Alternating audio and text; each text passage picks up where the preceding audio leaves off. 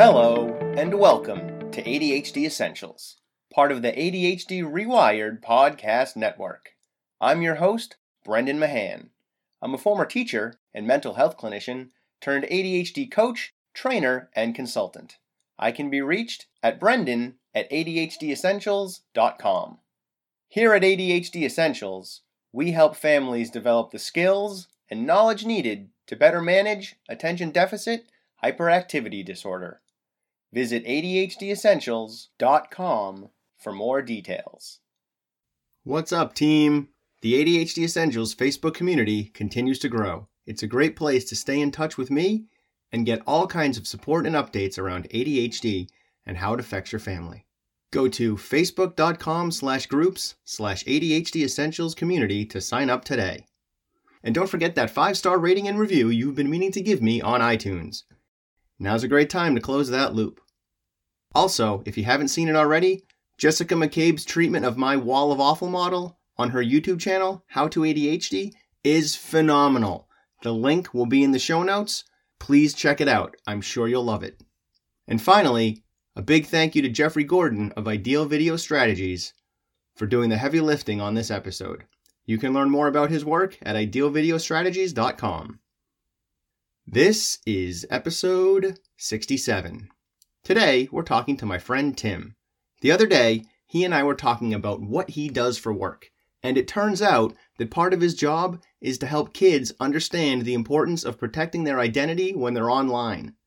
I thought that might be useful information for all of you to have, so I invited him on the pod. In case you're thinking I've wandered too far off topic here, well, for one thing, this is parenting, even if it's not strictly ADHD, and for another, he's an ADHD dad. So we're still in the wheelhouse. In today's episode, we talk about ways to keep our identity safe, what to do if it's not safe, and how to behave so we don't have to worry about our identity being stolen any more than we worry about crossing the street. We also discuss managing the contents of our phones, teaching our kids about social media, and how to create a password you'll remember. All right, let's get rolling. I've spent many years working in the financial industry, um, working in banks, and helping to teach and train people of all generations, from the young to the old, on what it means about financial security, financial safety, and just financial topics in general.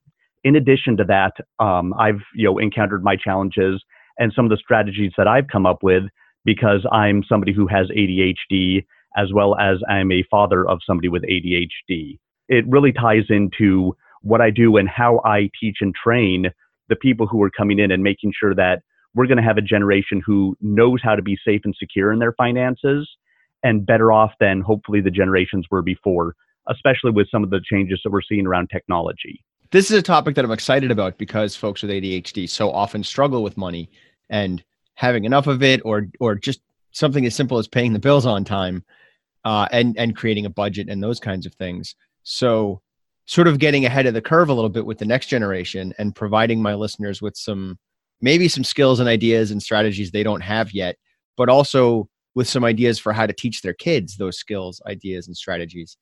So, where should we start?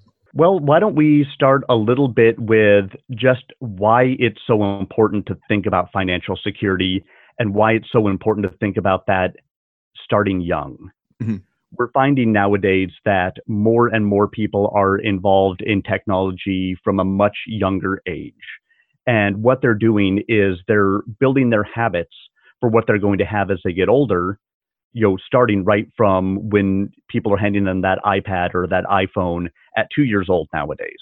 And so I found that there's a lot of breaking of bad habits that we need to do with people and really informing them about the dangers of what they're doing and what they could be sharing and how that could impact them not just in the immediate but in the long run.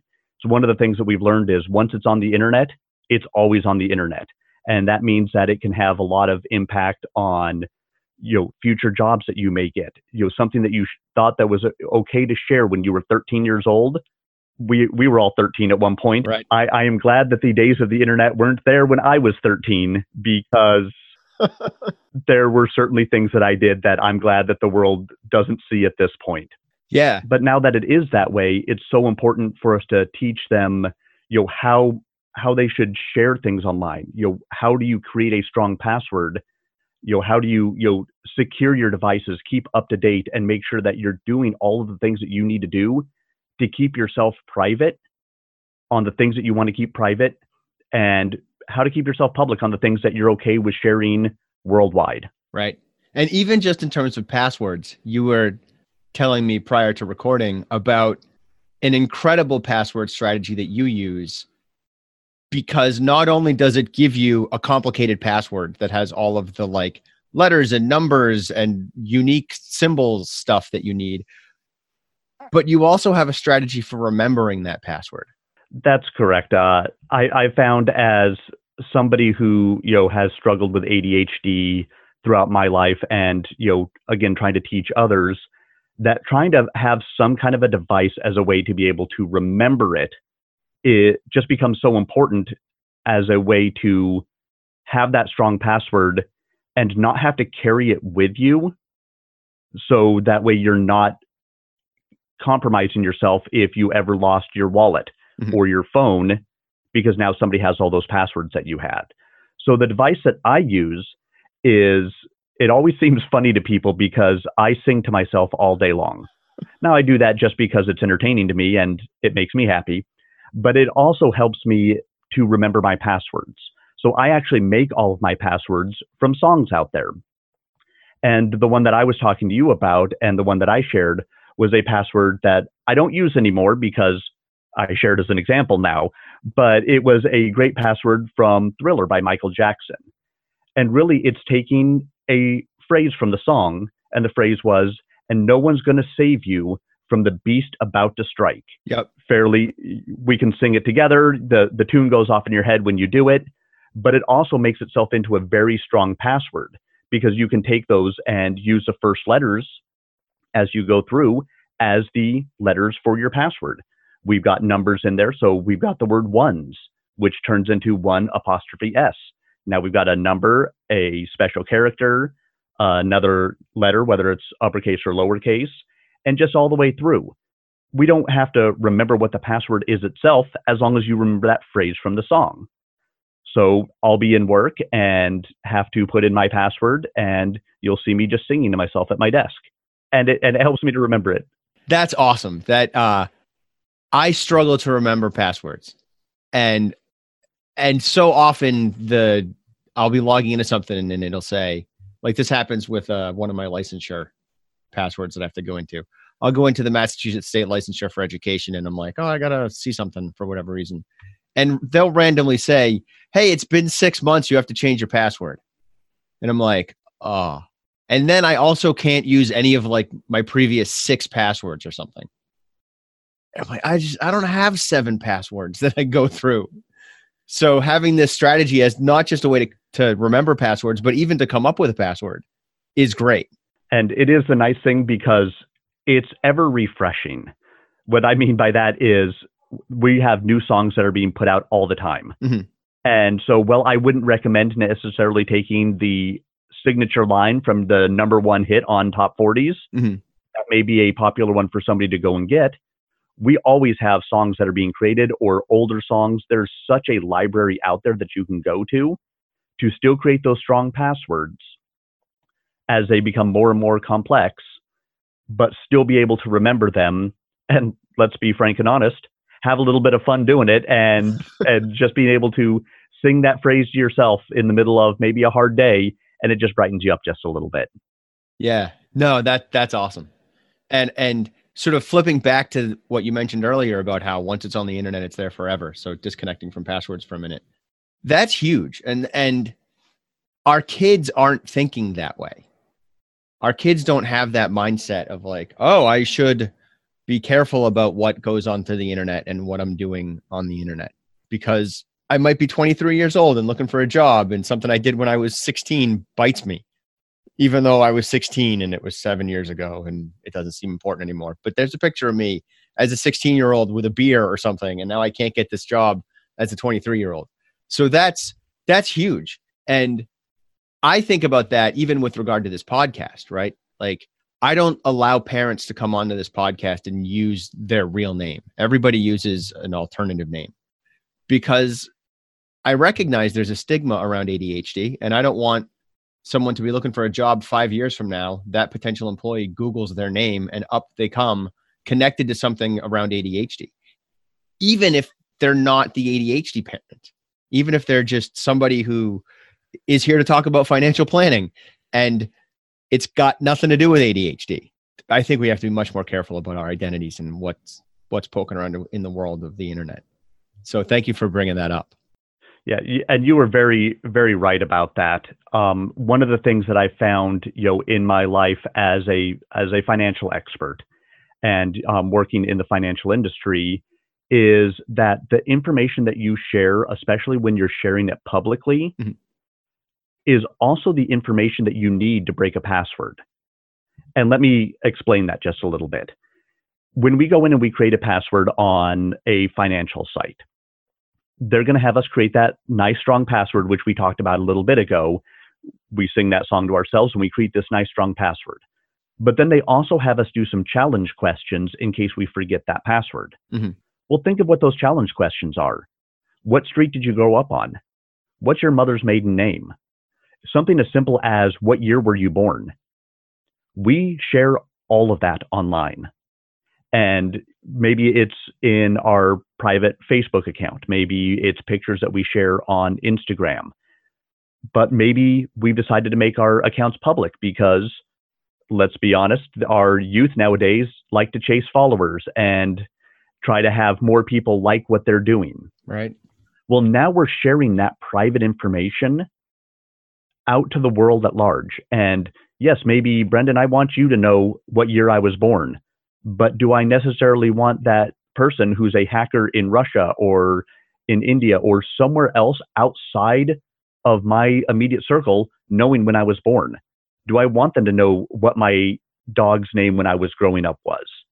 No, because that's all that information that we then use to be able to secure our passwords. Yeah, that's a really good point. I would not have thought of that. So yeah, we we do all of that work to create that strong password, and they require us to create that strong password. But then we give away all the information that they need in order to just reset it. Well, that wasn't very effective for us. So it really gets back to we need to think about what it is that we share online and who we want to share that with. Mm-hmm. If it's a picture of me at my house, maybe I want to share that with my immediate friends if it's a message that I have about financial security, maybe I want to share that with the world at large. But we need to think about that ahead of time. Mm-hmm. Let me tell you a little story that about something that happened and I live in this world and it can it's easy to happen to me as well. So my daughter decided to go and create an Instagram account. All of her friends had Instagram accounts and it's the new hip thing to be able to do well, we'd had the conversations about security, about how what you share online, but that doesn't necessarily make any difference to a preteen. So she went and created the Instagram account. Well, when I found out that she had actually created that account, I wanted to be able to show her in a more tangible way what it was that she was sharing with the world. Mm-hmm. Because she didn't make it private, she didn't make it just for her friends. It was a public account. Well, I was able to go in and show her pictures of a babysitting certificate that she got from the Red Cross that she decided to post up because it was important to her. I was able to show videos of her out walking our dogs in the neighborhood where she passed by and photographed street signs. I was able to show her all sorts of different pieces of information that tied back to where we lived. Mm-hmm. And as a father, that scared me for a couple of reasons. One, somebody now could potentially know where my daughter lives, which I don't want that happening. The other side of it is it's going back to the, that financial security. Is she's posted all this information online? She's giving out the dogs' names.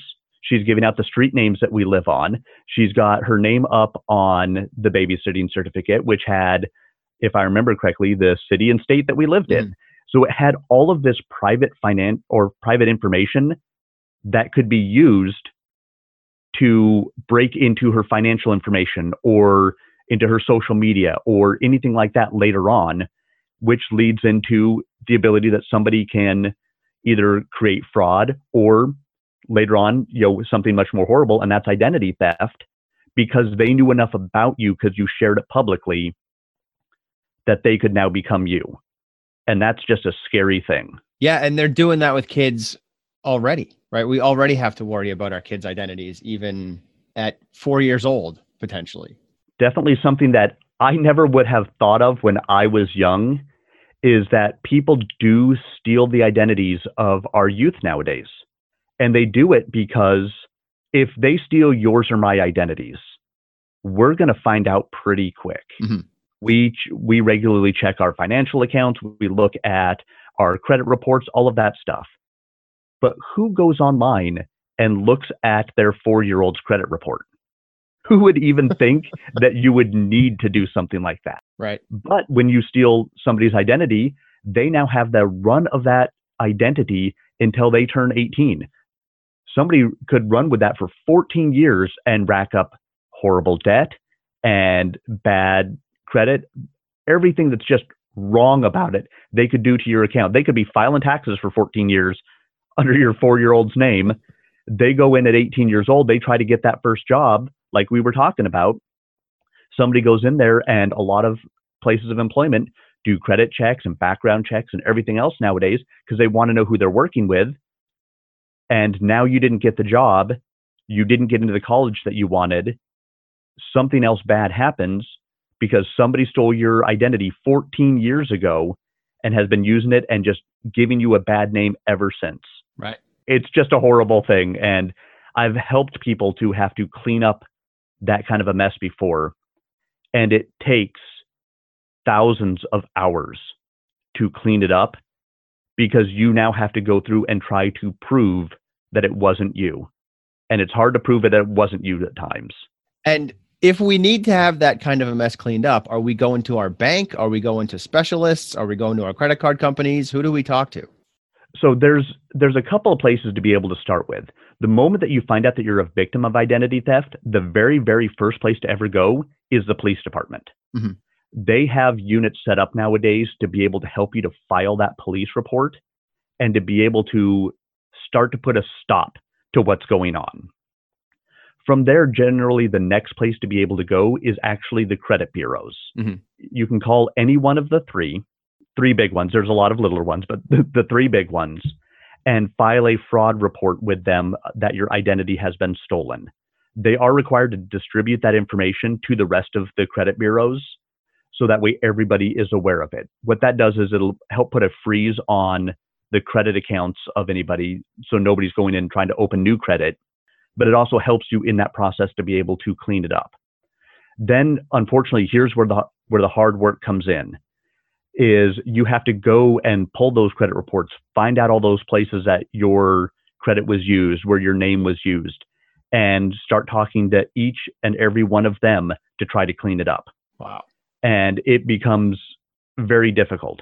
Now there's services out there that you know, you could proactively ahead of time sign up for and they'll charge a monthly fee and they'll help to monitor that and if you become a victim they'll help with the cleanup. Mm-hmm. But who again who thinks of doing that for their 4-year-old? Right.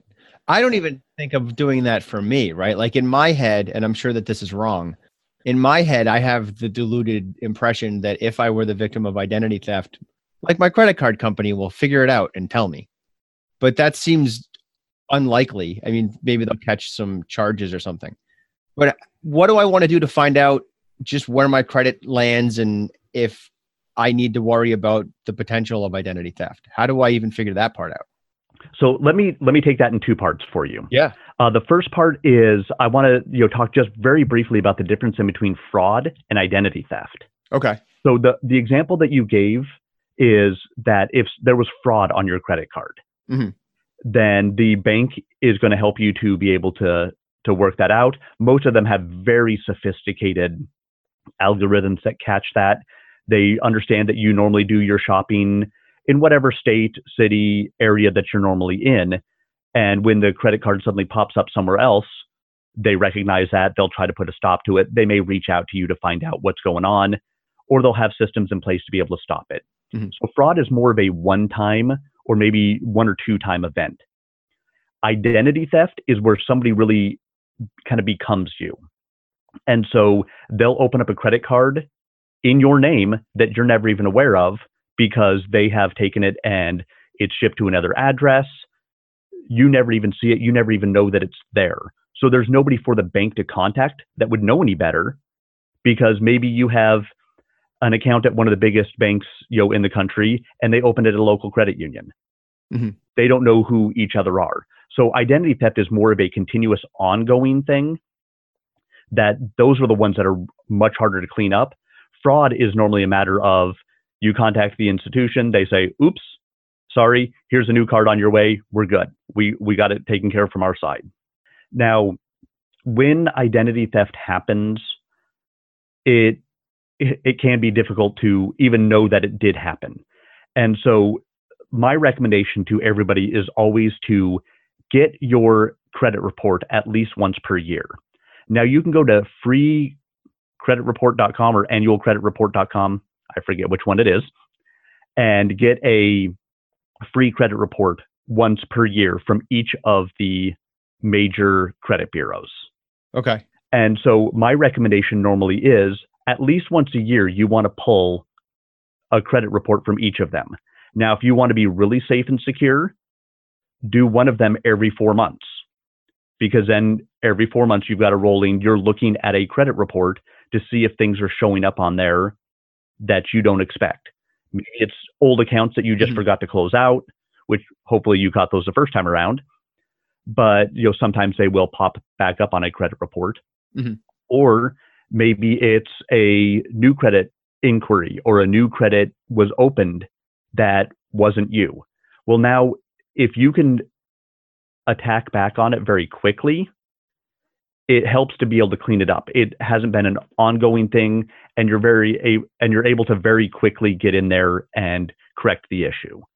It's when it's been going on for a long period of time that it becomes much more of an issue and much harder to clean up. Right. Okay, that makes sense.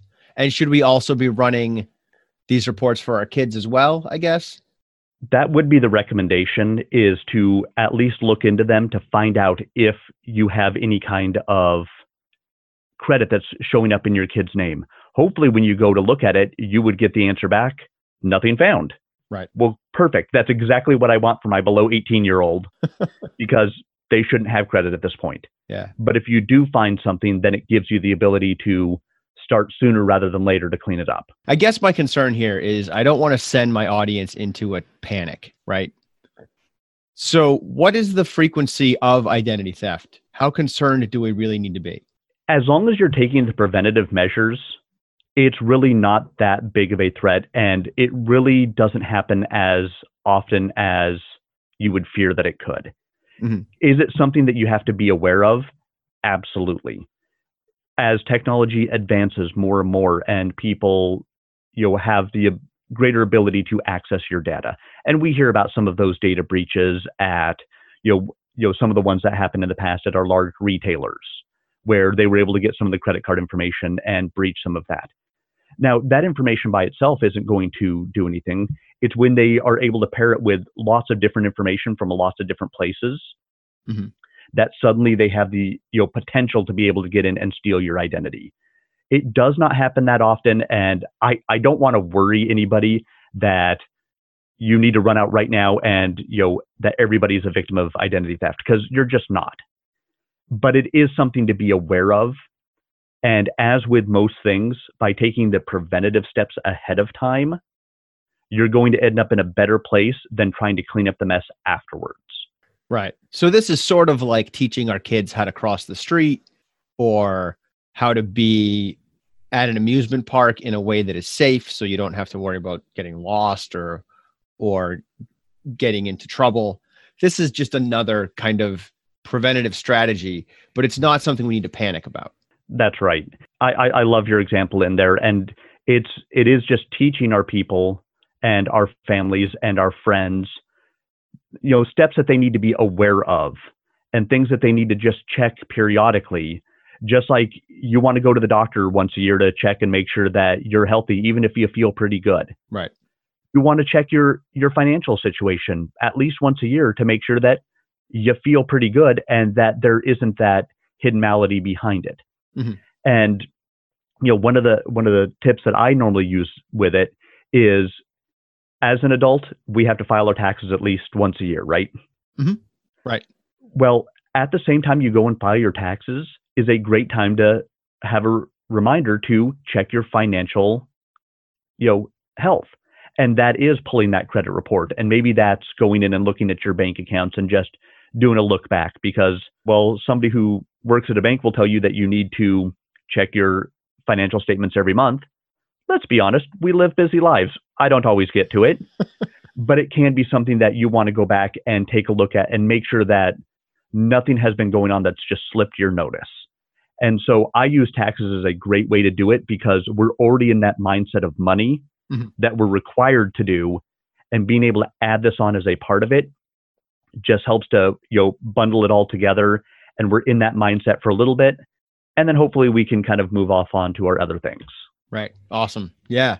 I'm with you. And and the other side of that, if you're someone who tends to, you know, avoid taxes like the plague because they bring up all this emotional baggage with them, right? Around how much am I worth and am I doing the job right and am I worthy of having money and do I not have enough or do I have too much and that can there's a lot of emotional stuff that comes along with taxes and finances. So if you do all of it at once, you only have to navigate that uncomfortableness once. Admittedly, adding in the identity stuff is going to maybe add a little more emotional turmoil.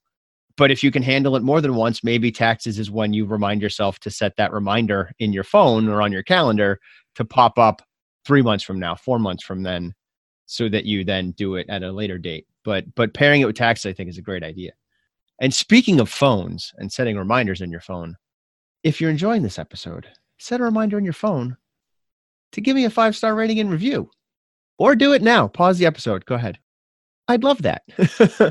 and uh, and also, speaking of your phone, what do we have to do with regard to smartphones and identity protection? Because there's plenty of kids nine, 10 years old who have smartphones.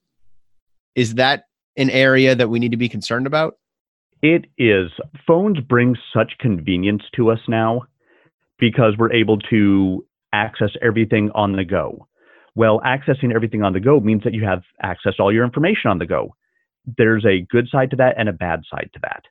The good side is if I'm out with my family and we want to remember who was that actor in that episode of the TV show from back in the 70s that I was watching, I can go look it up and I can find out what it is. The bad side is we look at that convenience and we start to store and save a lot of information on that phone. So think of back in the day and the information that we would keep in our wallets or our purses. I know as a young man, I kept, you know, my driver's license, of course, credit cards, debit cards, my social security card.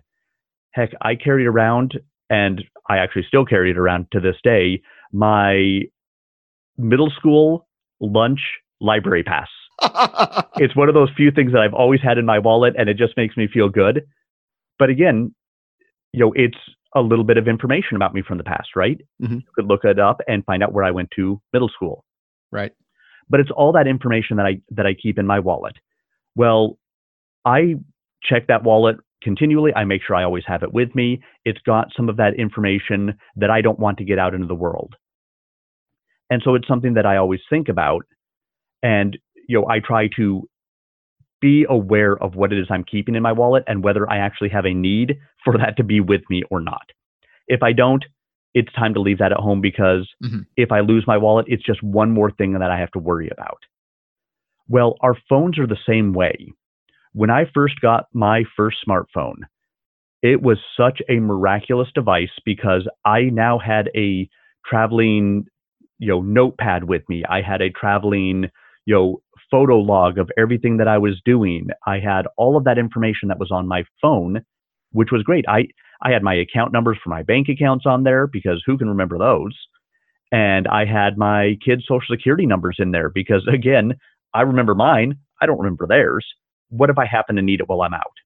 Mm-hmm. I kept all of that kind of personal information in there. in addition to having Facebook logged in and you know having all of the apps for my banking institutions on there. So somebody could, if I lost my phone, now get into all of that information that I didn't want them to have. And it's something to be aware of and to just think about when you're looking at your phone. Do you actually need all of that information that's in your phone with you? Yeah, and with our and with regard to our kids, if they've got a smartphone, maybe they're not having a banking institution stuff. They might be go- not going to that level. But what apps do they have on there where they're buying stuff? Are they buying stuff from Amazon on their phones? And whose credit card is on there? That's in there too, right? All of that stuff is in there. And as technology has advanced, we have made it easier and easier because with an Apple iPhone, you save all your passwords on the phone, right? Mm-hmm. I need my thumbprint to get in there, or I need my password to be able to have it pull up the the passwords, but I have them all saved in my phone. Well, you know, once upon a time, you know, we needed to know what the 4, 8, 12 digit password was, another password that we get to remember. But, you know, all of that stuff that we had to remember to be able to get into the phone. Well, we've made it easier and easier as time has gone on, haven't we? How many people out there now access their phones with their thumbprint or their fingerprint to be able to get in, into it? Right. And I think I only have a four digit password to get into my phone. And that's very common for people to have. And a lot of times it's not a random password, it's something that means something to them. Right. So maybe it was the month and date of your birth. Well, anybody who knows you now may be able to go in and put in those numbers and be able to access your phone. Especially you, because it's the same month and date. Yes, it is. You're not getting into my phone, Brendan. I'm sorry. but because you know convenience makes it so much nicer. I have my you know I'll be honest, I have my thumbprint able to access my phone mm-hmm. because that way I can just hit it quick on the go and get into it. Well, we want to think back for a second. Is that saving of a second really worth the security of what you may have in your phone, depending on what you keep in there? In addition, with a lot of the phones nowadays, it's not even that, it's facial recognition, right? Mm-hmm. Well, you talked a little bit ago about when we were talking about sharing information online, and maybe you were that 16 year old with a beer in your hand. That, you know, a job now found when you were 23. yep. And not something that we necessarily want out there. What if you were that 16 year old who drank a little bit too much and passed out on the couch? And somebody went and grabbed your phone and just held it up to your face. Right. Yeah. And unlocked your phone, and now they're in there or grabbed your thumb. Exactly. We we know kids are not always the nicest people to each other, mm-hmm. and sometimes some of the fun is to get onto somebody's account and send out all sorts of crazy things that you would never send yourself, but it's funny because you're doing it to your friend. Right. Well, now we've made it easier and easier for them, for convenience sake, to get into there. Yeah, and that's even that part of because that's still identity theft in a way, right? even like just my kids, right? If Gavin steals Nathan's phone, they don't have phones yet, but at some point they will. If Gavin steals Nathan's phone and starts shooting off text messages to to their friends as Nathan being a jerk, now it looks like Nathan is a jerk. And it takes a lot of work to undo the hurt feelings and the anger that comes with why did you say that about me? Oh, I, I didn't say that. Gavin grabbed my phone and pretended to be me. So even just socially, that identity theft can cause some drama for our kids if they're not being careful. That's you know absolutely spot on, and it's uh, just as it's hard to clean up identity theft financially, it's hard to clean up identity theft, you know, just in a group of friends. Again, I, I go back and think that, you know, I grew up in a day and age where I didn't have to worry about any of that stuff. Mm-hmm. But rumors still started. You know, people would say that you said things that you didn't. Right. But now we've got a device that you didn't say this, but let me show you the the screenshot I took of what you sent over. I still have it in my text messages, whatever else. And it's it can just cause a lot of hurt feelings and can take a lot to be able to clean up and try to make better. Yeah. And and they can go into your social media accounts. And this stuff happens with teenage kids all the time. Middle school, high school is usually when it starts, but but sometimes if you've got a particularly devious kid, they're not going to they're not going to text messaging, they're going to your Instagram and they change the password on your Instagram and now they can get into your Instagram and you can't. And they're doing stuff. Social side of it matters too. It is amazing what technology has enabled for our our kids to get into and the trouble that they can get into with it. Right. And cause with it even. Mm-hmm. For for my standpoint and w- really what I want to stress back to people is just for one be aware of what's on your phone. Mm-hmm. Be aware of what it is that you're saving and whether the convenience of having it always with you is worth the possible cost of always having it with you of accidentally you know setting down that phone somewhere that you know isn't locked and that somebody could pick it up mm-hmm. the other side of that is just make sure that you secure your phone i still know a lot of people out there who don't password protect their phone because even the one second to be able to have it recognize my fingerprint is too long for them to get into their phone and check their Facebook account. Right. Well, that's just crazy. let's, let's think back about everything is on the phone nowadays and how much access that they have to be you by getting into that phone. So take those extra steps, make sure that we secure the phone, make the password something, again, we could do a complex password on some phones like we talked about earlier, or just make it a four digit password even that is something that people aren't going to easily guess about you. It's not your birth date. It's not your birth year. It's not your anniversary date. It's not something simple like that. Make it that random four digit number and try to find a way to remember that number because the randomness will help to make sure that it's secure for you and make sure that nobody is getting in and doing things that they sh- really shouldn't be doing with your stuff. Yeah. That I mean, that's huge. And also, what about um, like sort of keeping the tech of the phone up to date, like downloading updates and all that kind of stuff? Is that also sound strategy here? So not only on the phones themselves, but antivirus software, all of the the operating systems, the apps themselves, everything in it, you were you were spot on.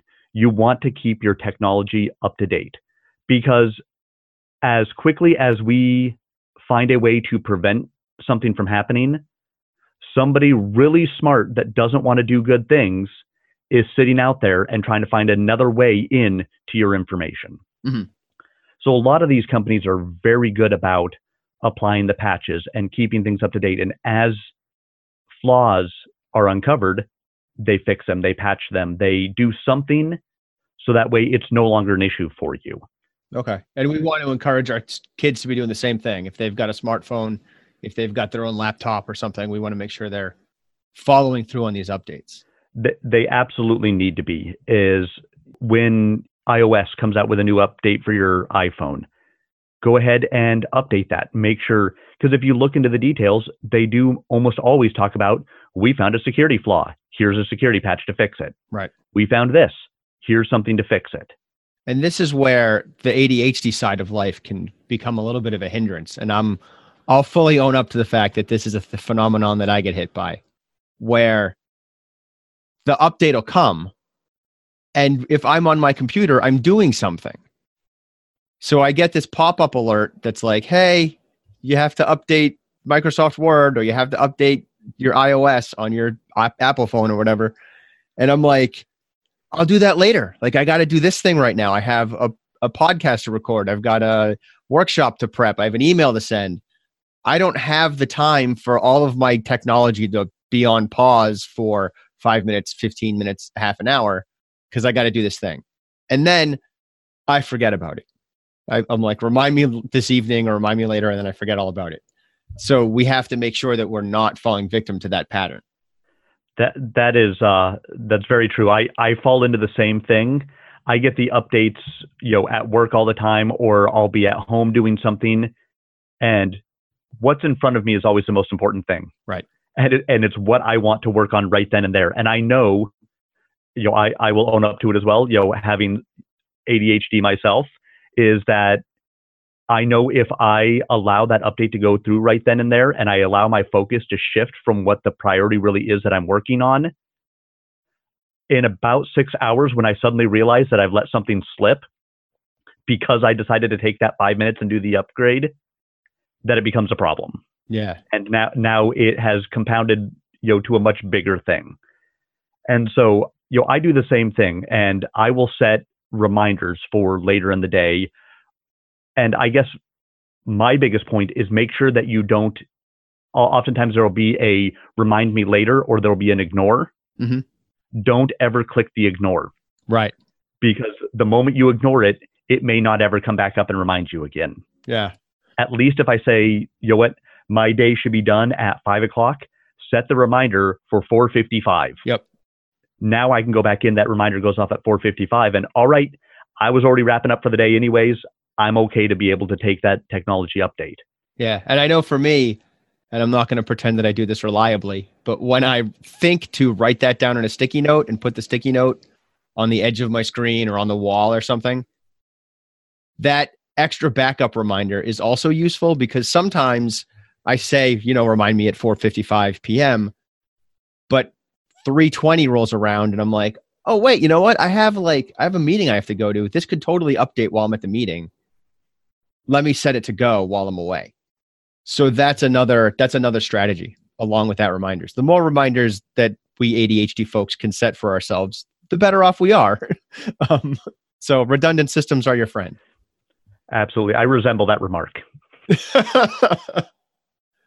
so what other what other things do we want to make sure we're paying attention to and guiding our children towards when it comes to this sort of internet identity safety kind of stuff?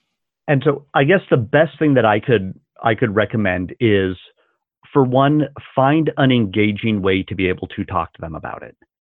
Because if I just go on and you know tell my kids that getting online and sharing your information is a bad thing, doesn't necessarily sink in and it's not impactful or meaningful to them.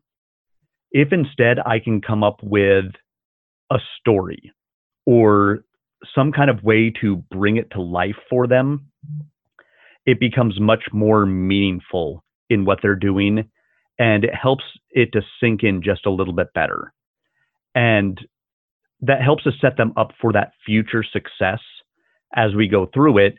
And so they're not suddenly hitting 18 and they've never been talked to about how to keep their things secure before. And ideally, we're talking to them about this stuff before they have access to this stuff, right? If we've got a seven or an eight year old and we're still having these kinds of conversations, then when they get to be 10, 12, 14, and they're having now they have a smartphone, it's already information in their head. It's not something suddenly new and adding another wrinkle to the smartphone. That's exactly it. The earlier you can start to be able to talk about this and to be able to talk about it in a way that's meaningful for them at that age, the better off that you're going to be. In addition, it's the repetition, knowing that just because I told my five year old that you know financial security is important and don't share your things online let's be honest they're not going to remember that in two months they won't even know what it meant when you tell them exactly. And so it's making sure that we continue to update the story update the way that we're telling them and continue to talk to them about it. It's you know with anything else that we're trying to teach them we want to start early by setting that foundation of knowledge for them and then building upon it and you know making those stories better and more impactful and more meaningful. I know you know i think back to when when i was in you know high school and middle school and they talked about the dangers of drunk driving and things like that and when you're young they say it's a bad thing don't do it mm-hmm. as you get older you you learn more information and then maybe they start to show you pictures of what happened in accidents or you have that really horrible video that I think a lot of us ended up watching at some point through high school. Yeah, or they just parked the total car out in front of the high school right before prom. And and it just it built upon itself and so you've set that foundation of that knowledge early on and then year over year you've built on it a little bit more and a little bit more so that way once it's actually finally ready to be meaningful for them mm-hmm. they have that base of knowledge and they understand what you were talking about and why you got them to where you got them. And with their financial and their online security, it is just so important to start that early because, you know, I, I can tell you as somebody who did not you know get any of this information when I was growing up. Just wasn't even a consideration. My parents never talked to us about finances, never even brought that up. And I think I had one one hour class in a home ec class in high school on how to write checks. and that was the extent of my financial knowledge growing up. Yeah. Well, I you know got out of high school and went in the army. Suddenly I have this constant paycheck. I'm away from home, so I don't have anybody around me because we're all 18 and none of us have got any of this training. And we all hit there and we have this constant paycheck going in and you just go wee and, and and you go crazy and you do dumb stuff Right. with it because you just don't know any better. Yeah. And and one of the things that that's interesting to me about this conversation is that now because now we're sort of drifting into budgeting, budgeting and saving and that kind of stuff. And we haven't even gone there, right? We didn't even go there for almost an hour.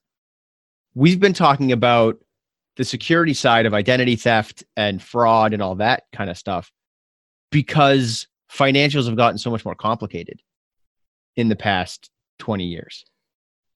So that and so that it's just another layer that we have to teach our kids.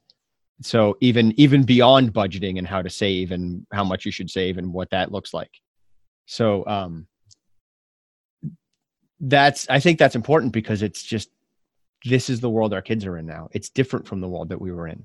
When you got out of the when you were in the army and got those paychecks, you didn't have to worry about someone stealing your identity. You just had to worry about not spending all your money. and that that was certainly it and because technology has become so prevalent nowadays that a lot of this stuff that you learn about the financial you know safety side of it applies just to your everyday technological Right. life it's not just all about you know the money it's not about anything you know financial it's about making sure that we're taking the right steps ahead of time and public stuff public Just being mindful of time. Do you have any ending essentials that you'd like to share with our audience? The best thing that I can say for our audience is just think ahead of time about you know what it is that you're doing and you know the possible consequences of our choices. And I think that is fair in lots of different situations, whether it's financially, whether it's online, or whether it's in anything else that we're doing. It's really thinking ahead of time and trying to understand all the pieces that are moving together and making sure that we are making the right choices to set ourselves up for success.